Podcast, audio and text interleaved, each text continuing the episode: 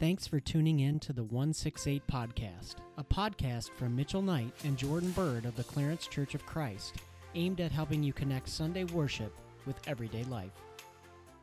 What's up, 168ers? Welcome back to another edition of the podcast. Uh, today we're going to do something a little different, and we're going to talk about some uh, themes, concepts, words that we see in the Bible and that we engage with as Christians uh, throughout our week, um, things that are talked about a lot. And today we were going to focus on grace. So I think Jordan was going to get us kicked off. If he needs to correct anything from my intro just now, he will. And uh, yeah, it'll be good. Yeah, we're going to talk about grace. In general, we're looking to have some different categories we want to try to touch on in the podcast. So, one, focus on like a term or concepts, like with this one, grace and in a few weeks we'll touch on a different concept. Uh, but yeah, the grace is the one we're going to touch on today. And to get us started with that, uh, looking at that word, looking at that term, I just wanted to read a few sentences, excerpts from something that pretty much everybody can access who has the internet, which is pretty much everybody these days. And it's from Baker's Evangelical Dictionary of Biblical Theology.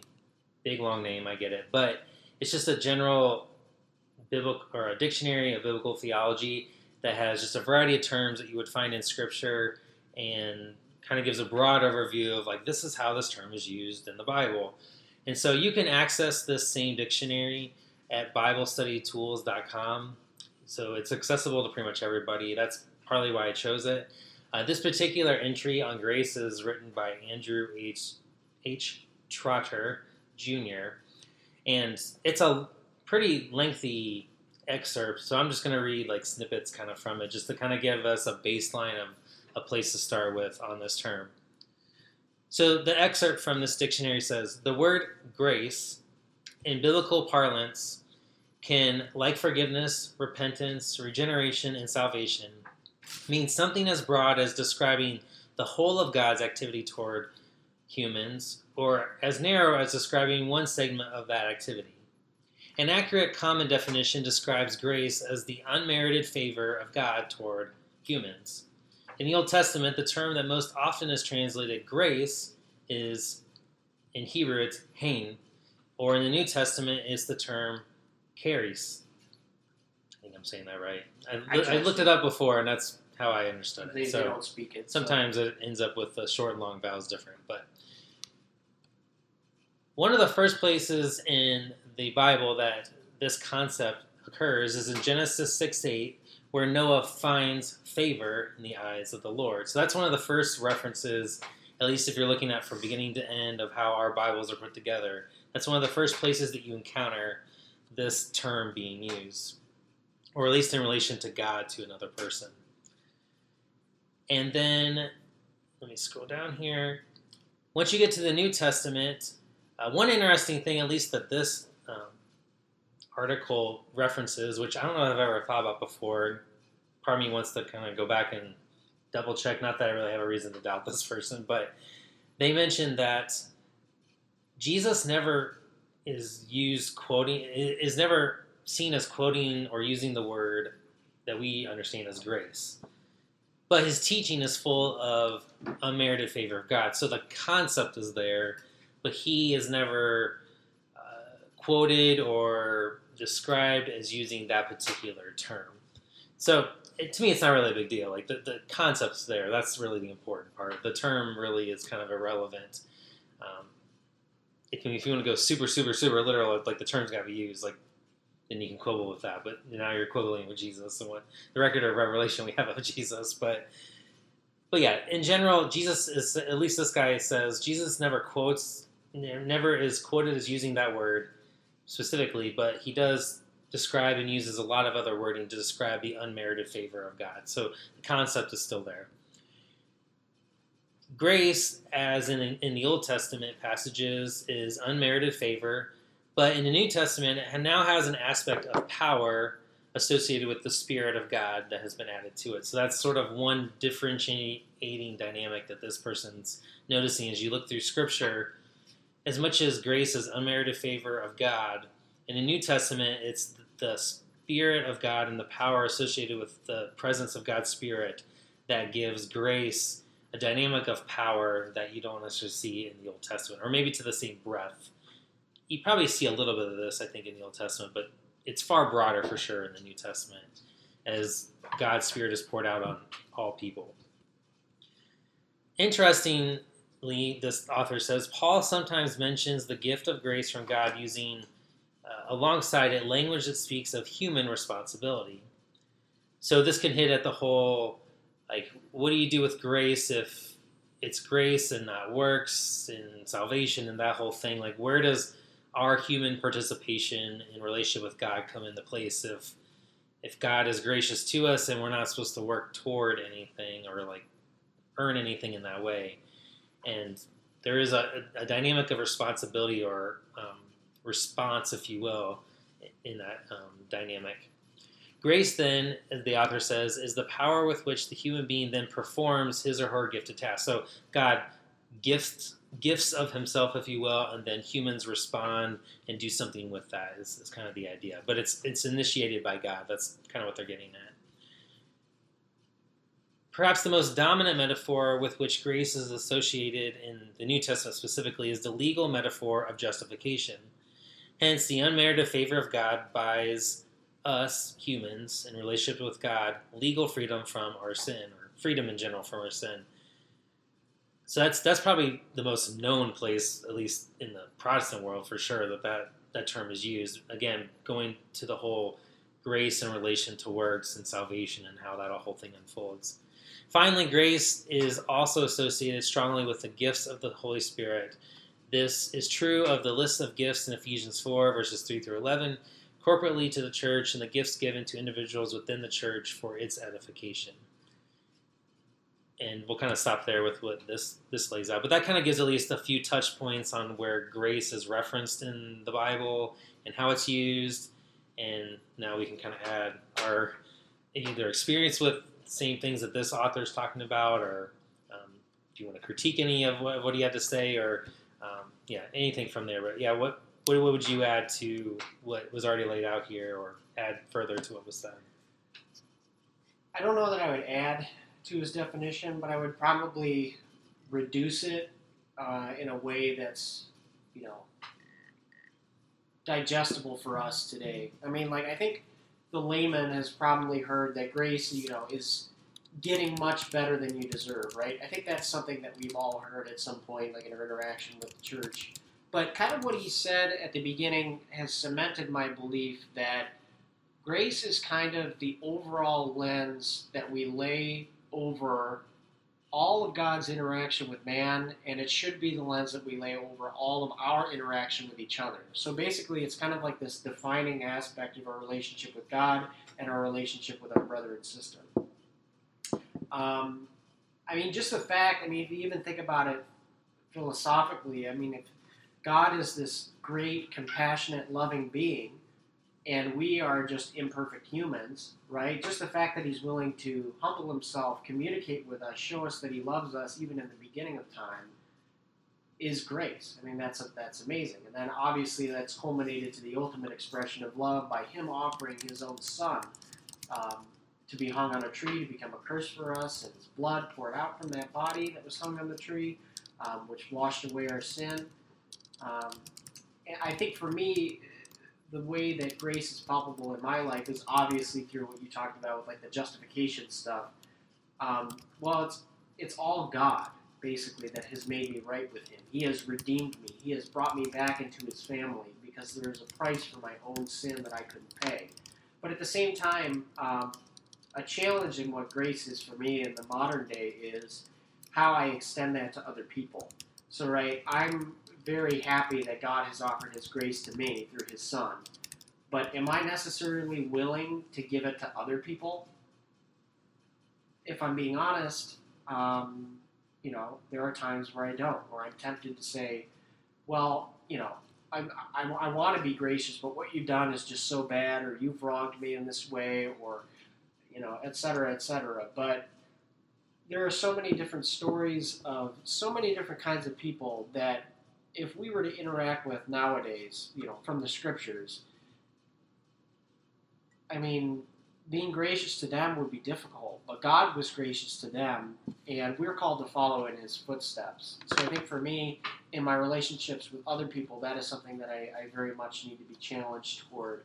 Um, so yeah, I would say it's the defining the defining nature of my relationship with God, or our relationship with God, and our relationship with one another. Now that I managed to get through that successfully without being distracted by the cat, I'm going to pick him up and put him down on the ground. Yeah, one thing for me with grace that I have become more and more aware of the older I've gotten, the more I have reflected on my relationship with God and, and the way I've interacted with God and the, the way I've learned more about how I should mature in interacting with God is, and any anyone at our church who's heard me speak before, I feel like I, I use this language a lot, so it's it's probably not new, but just realizing that like everything is very much a gift from God. It's not that anything I experience in life is all because God, on His own, decided it needed to be there, and then you know decides that I should exist as part of what He laid out with creation coming about. Not that He just like you know made me happen. I mean, obviously my parents and their choices like went into that, but it was all there before I had anything to do with it. Like it's not like I made my experience of life happen. Yet the culture we live within is very much like you determine like everything about your life. But scripturally, biblically, like the the the way of life we see Jesus describe and live and and show us is very much the opposite of that. And it's it's when it's received. It's one in which it's all gifted from God. And so there's a gratitude that comes back from that. But it it paints grace in that light that it's a gift, that it's something that God on his own of, of his own initiative presents or offers to me or to humanity, and I respond to it. So it goes back to you know this earliest example that this article gives of the unmerited favor. So nothing that Noah did, the unmerited favor that Noah received. You know, it wasn't like Noah bribed God into giving him favor. It's that God, of his own choice, chose to favor Noah and his family, if you will. And so the same thing with all of us, though, right? Like we, because of God's own choice, knowing that we could even turn away from Him, still offers us all of life that He has created to experience. And so it's it's a gift from the get go. And will we receive it as that, or will we distort it and twist it and, and treat it differently? And then that's where we get distorted ideas with like, well, if I want to experience the goodness of life, like I have to make it happen. So even if you could take the whole God part out of the equation, and we still feel like we have to work to experience it, which is kind of funny. I never thought about that till now. That we would still like work to have our own form of salvation by working for it.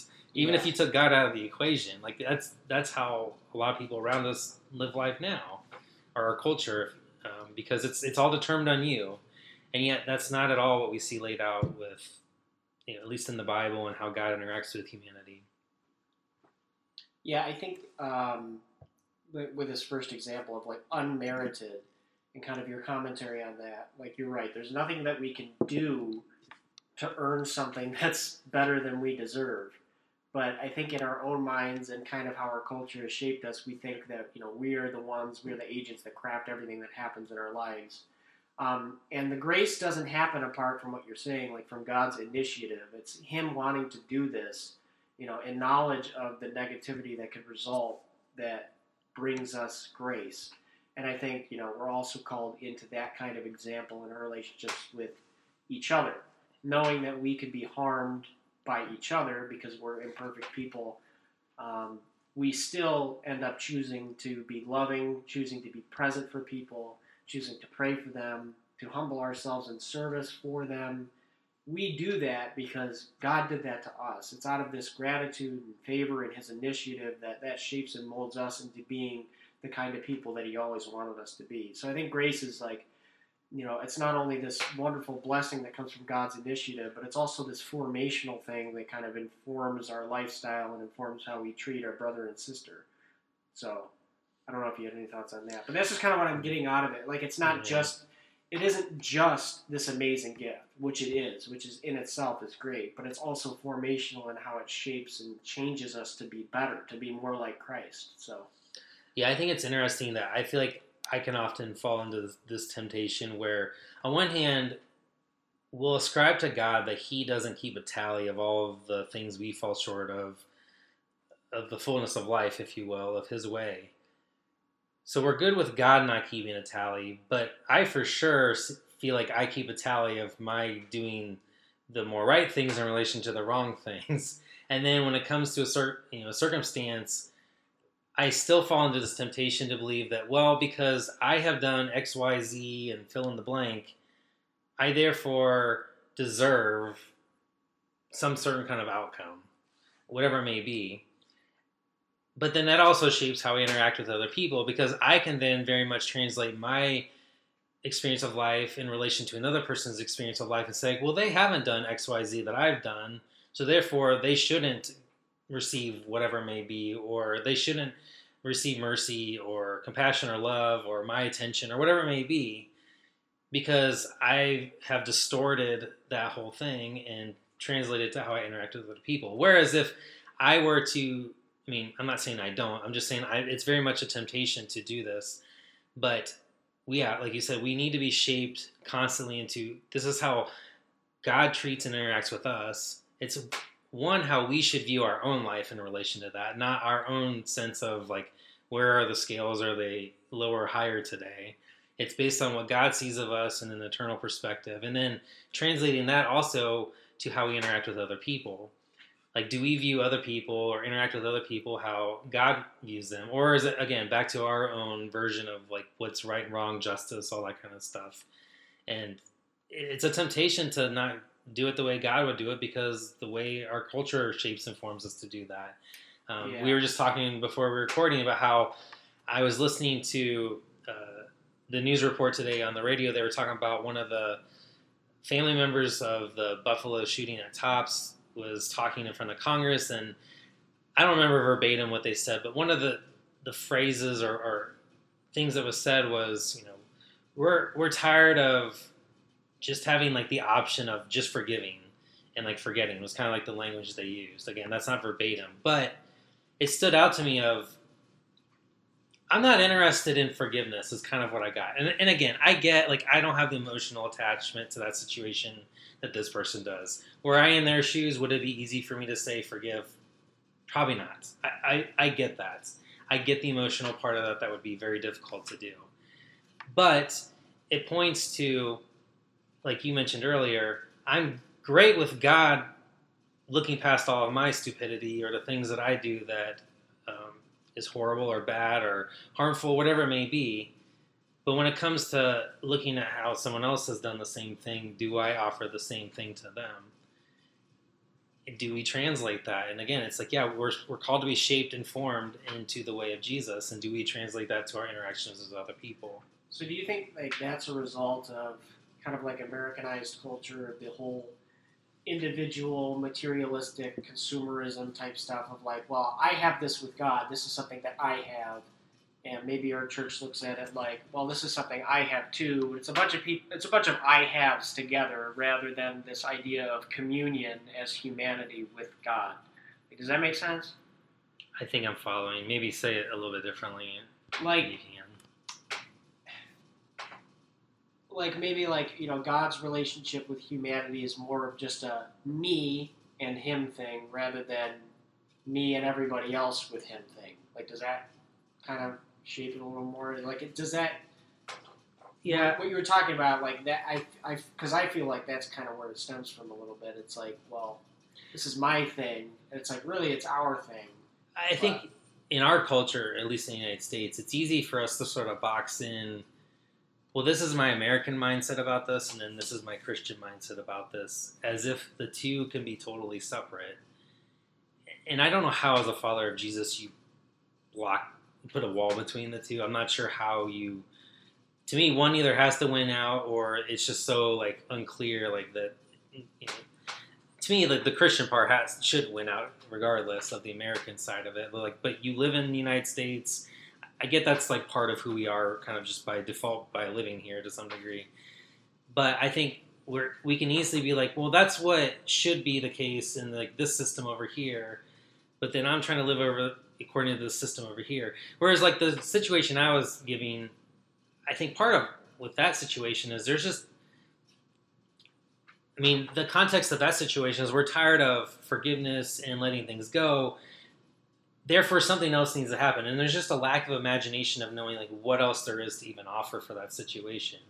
But I think from like a Christian or biblical perspective, it's looking at the restoration that's possible in and through Christ.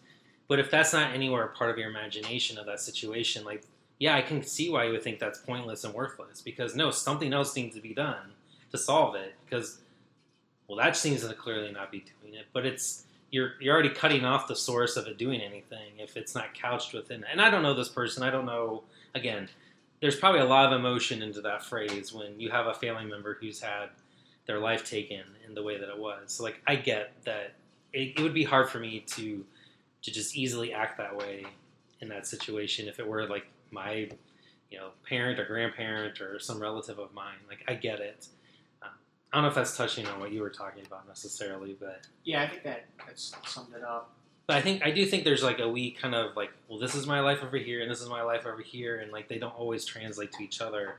Um, Yeah, I think that's that's kind of the answer to what I was asking was the putting the wall between the cultural and the religious side of it, where it's like really one, you know, the more grace oriented approach should inform the other, rather than well, it informs it only to an extent where it affects, you know, my American beliefs. It's like, well, the kind of it's supposed to lay a new reality over the reality you're currently in. It's not just supposed to be customized to your liking. you made a point before we started recording.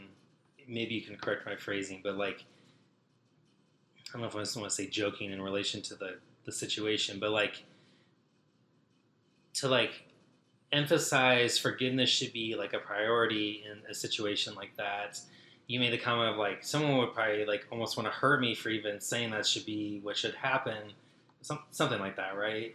Yeah, well, I mean, like grace. I mean, a way of putting it like is probably like this: like that grace is so radical with the way we think about things that we're. I think we're going to end up on the wrong side of a lot of debates. People are going to be angry at us. I mean, and then also there are examples of people who forgive, like the you know Christians who will forgive the killers of loved ones that'll be on like TV to like I, I remember seeing this one clip of very much that situation on YouTube, and like the reaction is shock and awe, and this like we can't even comprehend how someone could be able to do that.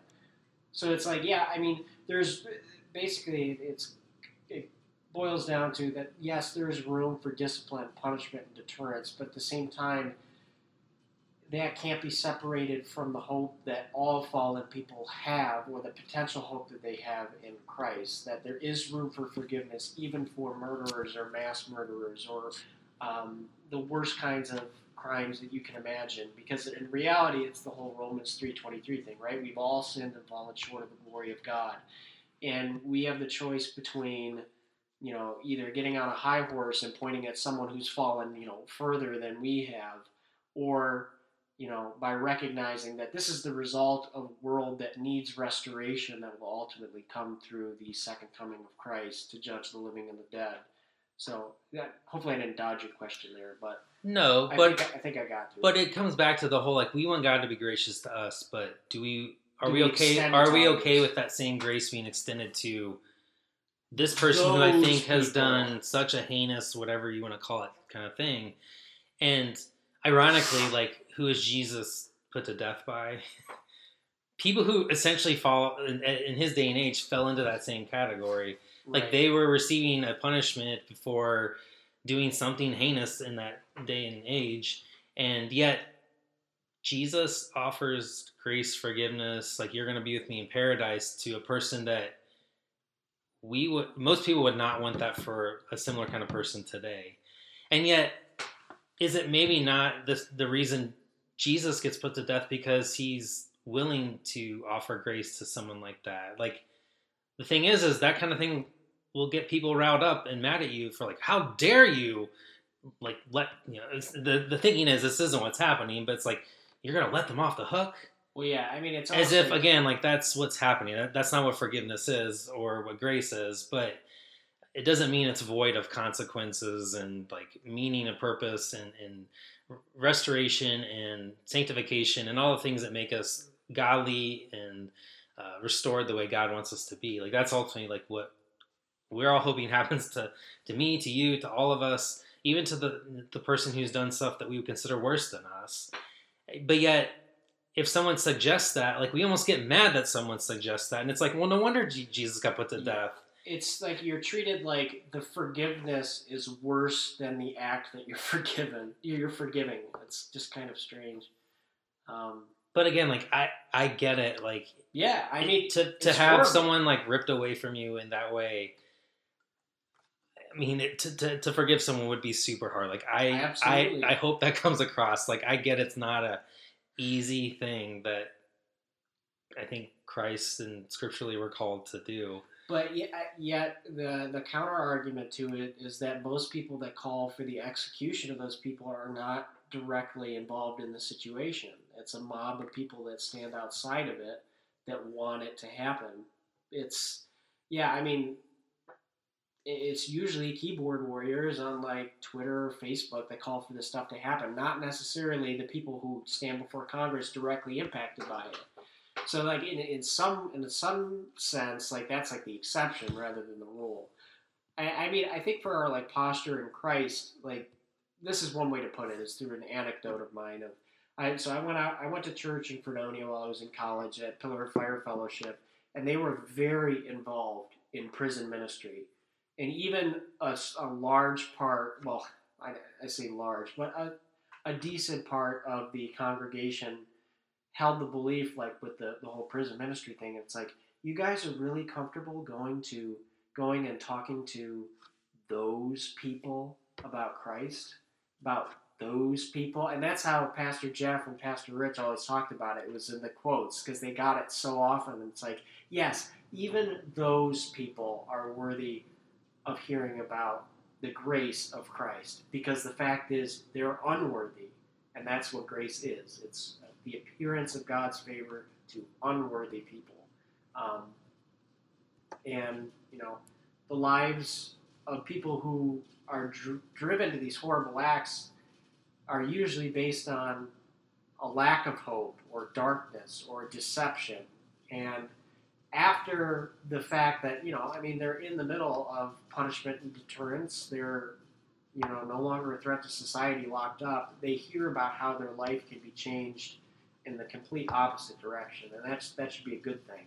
Like that should be the standard. Like we want, we don't want to just kill people who do wrong. We want to, um, you know, we want to shape people to do what's right, and that I think stems from God's grace and His forgiveness. So And in the fallen world, world we live in, I mean, while we're talking about this kind of particular subject, forgiving someone or offering grace to them does not necessarily mean it just negates like all consequences. It doesn't mean like right, if you had a murderer or something of that caliber that they should just be let back onto the streets. That's not what that's saying. It has really more to do with like does grace negate I mean to me the question is does grace negate consequent the consequences of sin? I think it does for sure in, in the ultimate eternal sense of like um, it's going to negate that your sinful act is leading to your eternal death. And if you're clinging to Christ and, and surrender your life to Him, like that's not going to be the final consequence. But it doesn't mean that there won't be some earthly consequences before all things have been restored in that sense. And so yeah, it may mean you live the rest of your life in a prison cell. It may mean you barely ever see people for the rest of your life, which just sounds horrible in general. I mean, all of us who've went through the COVID stuff, I mean, we could barely spend however many weeks it was, let alone if you had to do that like day in, day out, day in, day out, month after month, year after year, for however long. I mean, some people would say that's worth it if you had to die, maybe. But yeah, it doesn't mean like people are just going to automatically trust you or will ever fully trust you once you've broken confidence or, you know, for, whether it's stealing from them, whatever it may be. Like, there's going to be something that'll probably hang around you for a long time because of that. Doesn't mean the consequences disappear. But again, like we're missing the point if we think that's what forgiveness or grace actually means. Um, even with, I mean, we don't have this written out, but like, I'm sure. I mean, well, we know some of the story of Noah, but like, I'm sure Noah did some, you know, ridiculous things in his life that God was probably not happy with, and he was like, "Oh, well, you're not gonna have to deal with any of those consequences." Later on, I mean, after the whole like ark thing, like he's drunk and naked. That's the shame, the consequence of shame, and all the stuff that comes from that, and even stuff that impacts his family and, and lineage down the line from that. Like the consequences don't just go away, even though God is still offering His favor to him. And so hopefully that, that comes through in this part of the conversation. I wasn't really necessarily intending to go where we've all gone with it, but I think it's it's good to think about. And it, it's hard. I mean, this is the challenge. This is the this is what we're called to in following Jesus, right? Like it's not it's it's a fullness of life that we're that He's offering to us, but it's it's a hard road. It's the narrow road, right, to get to get to it to Yeah. travel on. I think in the, the conceptual sense, the takeaway is that, you know, grace is more radical than we can imagine. It's always a step further than what we can imagine. It's for all people, um, and it's because, most importantly, that God is so loving and caring. I mean, that's ultimately, it points us toward who God is, the character of God, who Christ is, the character of Christ. So, I mean, one. My wife was watching one of these shows. I think it's on Netflix. I can't remember what it's Lincoln Called- no no Oh, sorry. I thought it was actually, okay, cut No. No, it's it was a like kind of documentary thing, but it was a where they kind of go they they cover like a crime that happened and they follow the person and then through like into their sentencing in prison and some of like it shows some of their It's like a true crime. yeah true crime stuff. But one of these that I saw with her was one where I'm trying to remember exactly what happened, but this girl I think murdered this guy but the parents ended up getting to know her and it's through prison to where like they ended up with this like i mean it's it's like a how in the world have you become close like Yeah, almost family like relationship. And it's it's one of those like only by god's grace. Only someone through the imagination of god's kingdom is that feasible. Because otherwise it's like see you later i want to have nothing to do with you. You you literally are dead to me. Whether you are or aren't like i want to have nothing i mean that's just like that's the outside of Christ mentality, right? Um, but it was it was just a picture of what this looks like, and it's just yeah, it is. It's it's mind blowing. It from our earthly, ungodly perspective, it's like no, that, that there's just no imagination for that, and yet this person is given hope, giving you know the possibility of like what their eternal life can be like, like all those different things. I mean, I can't imagine the weight that's on their shoulders from what they did and, and all that stuff. It does that, that doesn't go away. Again, the consequence doesn't go away. But it was a very cool picture to see of this actually played out in real life. So I was I was not expecting that to be the end of what this episode was. Like I didn't knew nothing about who these people were and that that's actually what came out of it. So it was like, oh, like yeah, like that's an awesome surprising. testimony. I mean, it's sad that it took that for that testimony to come out, but it's how God can redeem a situation for sure. So, you have anything else to add before we wrap up? No, no, I think it was a good combo. All right. Well, thanks everybody for joining us for this episode of the podcast, and we'll catch you next time. Bye, everybody.